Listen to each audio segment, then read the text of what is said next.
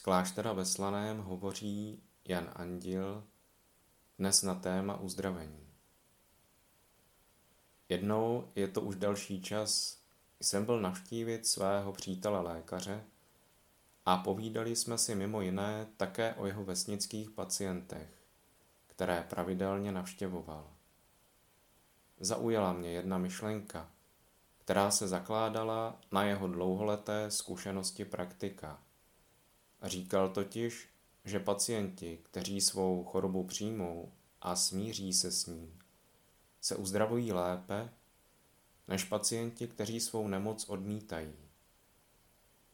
Tato věta mě zaujala natolik, že jsem si ji v průběhu let občas vybavil, pokud se objevil problém, který mi pomáhala snadněji uchopit.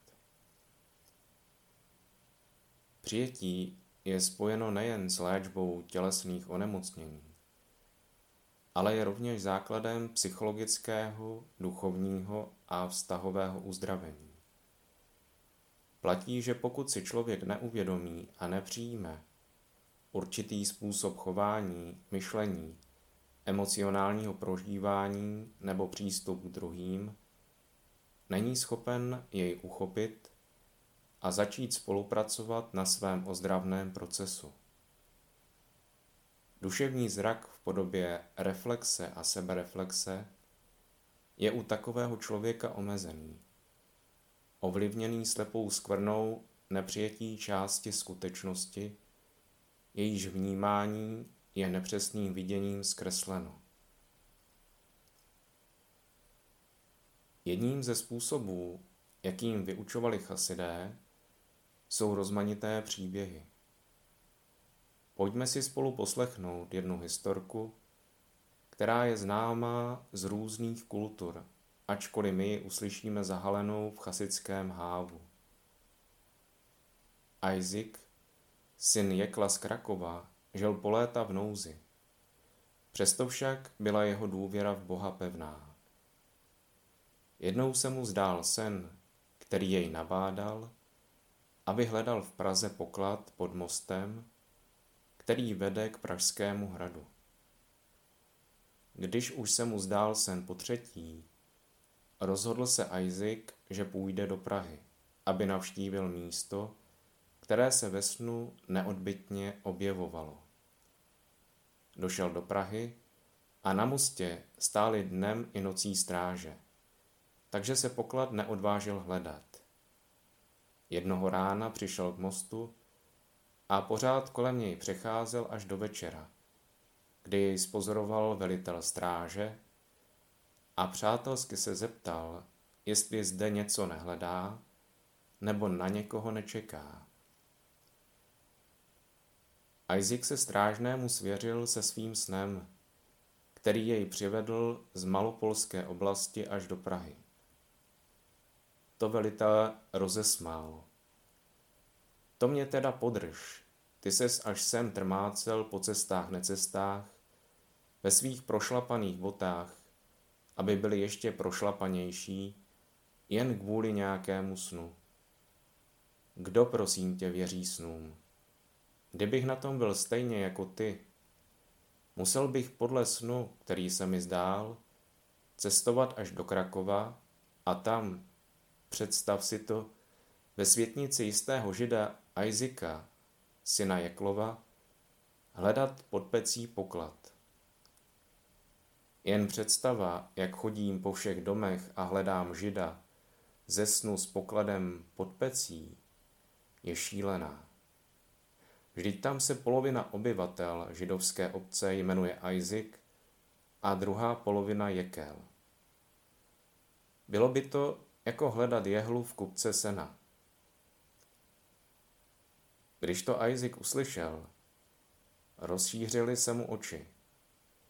Zdvořile se s velitelem stráží rozloučil a vracel se domů, seč mu jeho síly a chatrné boty dovolili.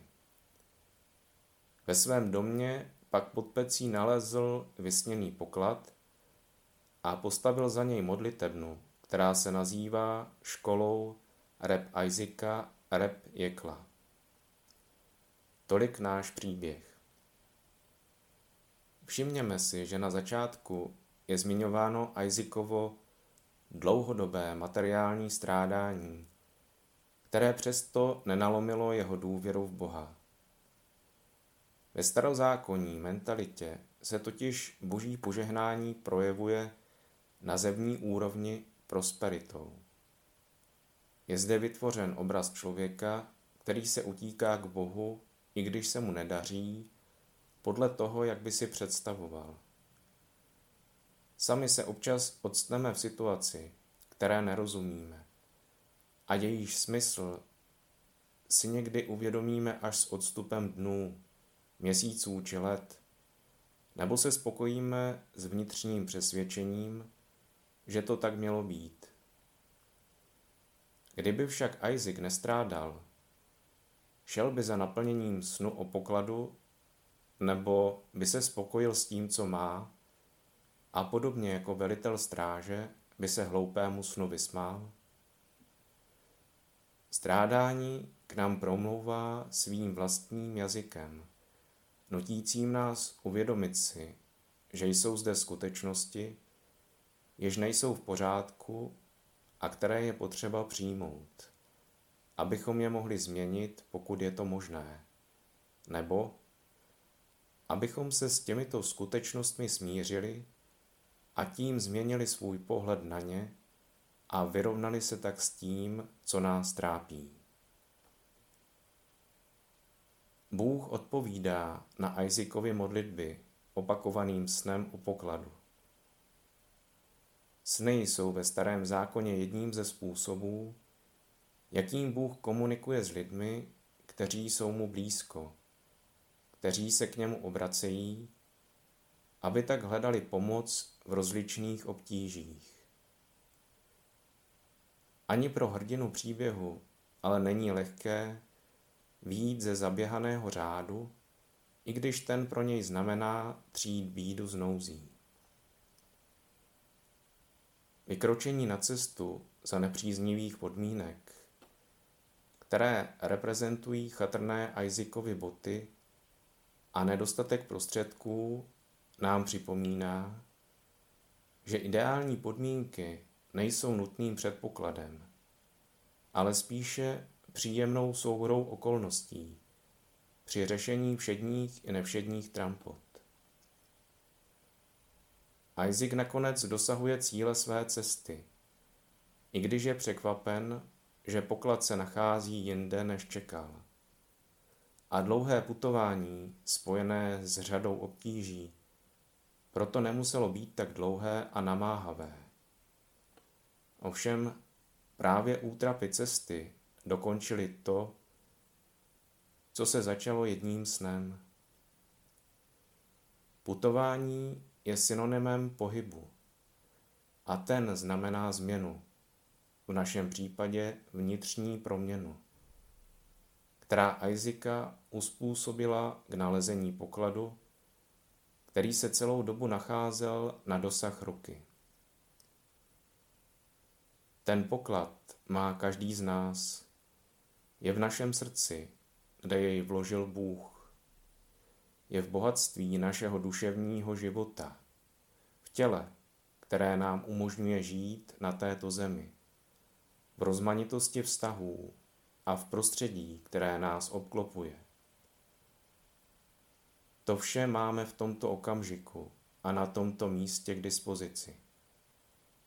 Stačí se jen otevřít a zaposlouchat do řeči, kterou k nám promlouvá život, který nám byl darován. Naučit se přijímat vše, co přichází, dobré i zlé, a spolupůsobit tak na vlastní vnitřní transformaci z housenky v motýla. Zatímco předtím byl poklad skrytý pod zemí, nyní, když je vynesen na světlo, přináší užitek. Ten, kdo žije s Bohem, nepotřebuje dělat výjimečné skutky, protože žije v souladu s boží vůlí. Dělá to, co je třeba právě tady a teď. Podobně jako čisté okenní sklo tím, že plní svůj účel, nechává vyniknout sluneční paprsky. Podcast u Ambonu pro vás připravuje Fortna každé pondělí a pátek na Fortna EU a na Spotify. Bye.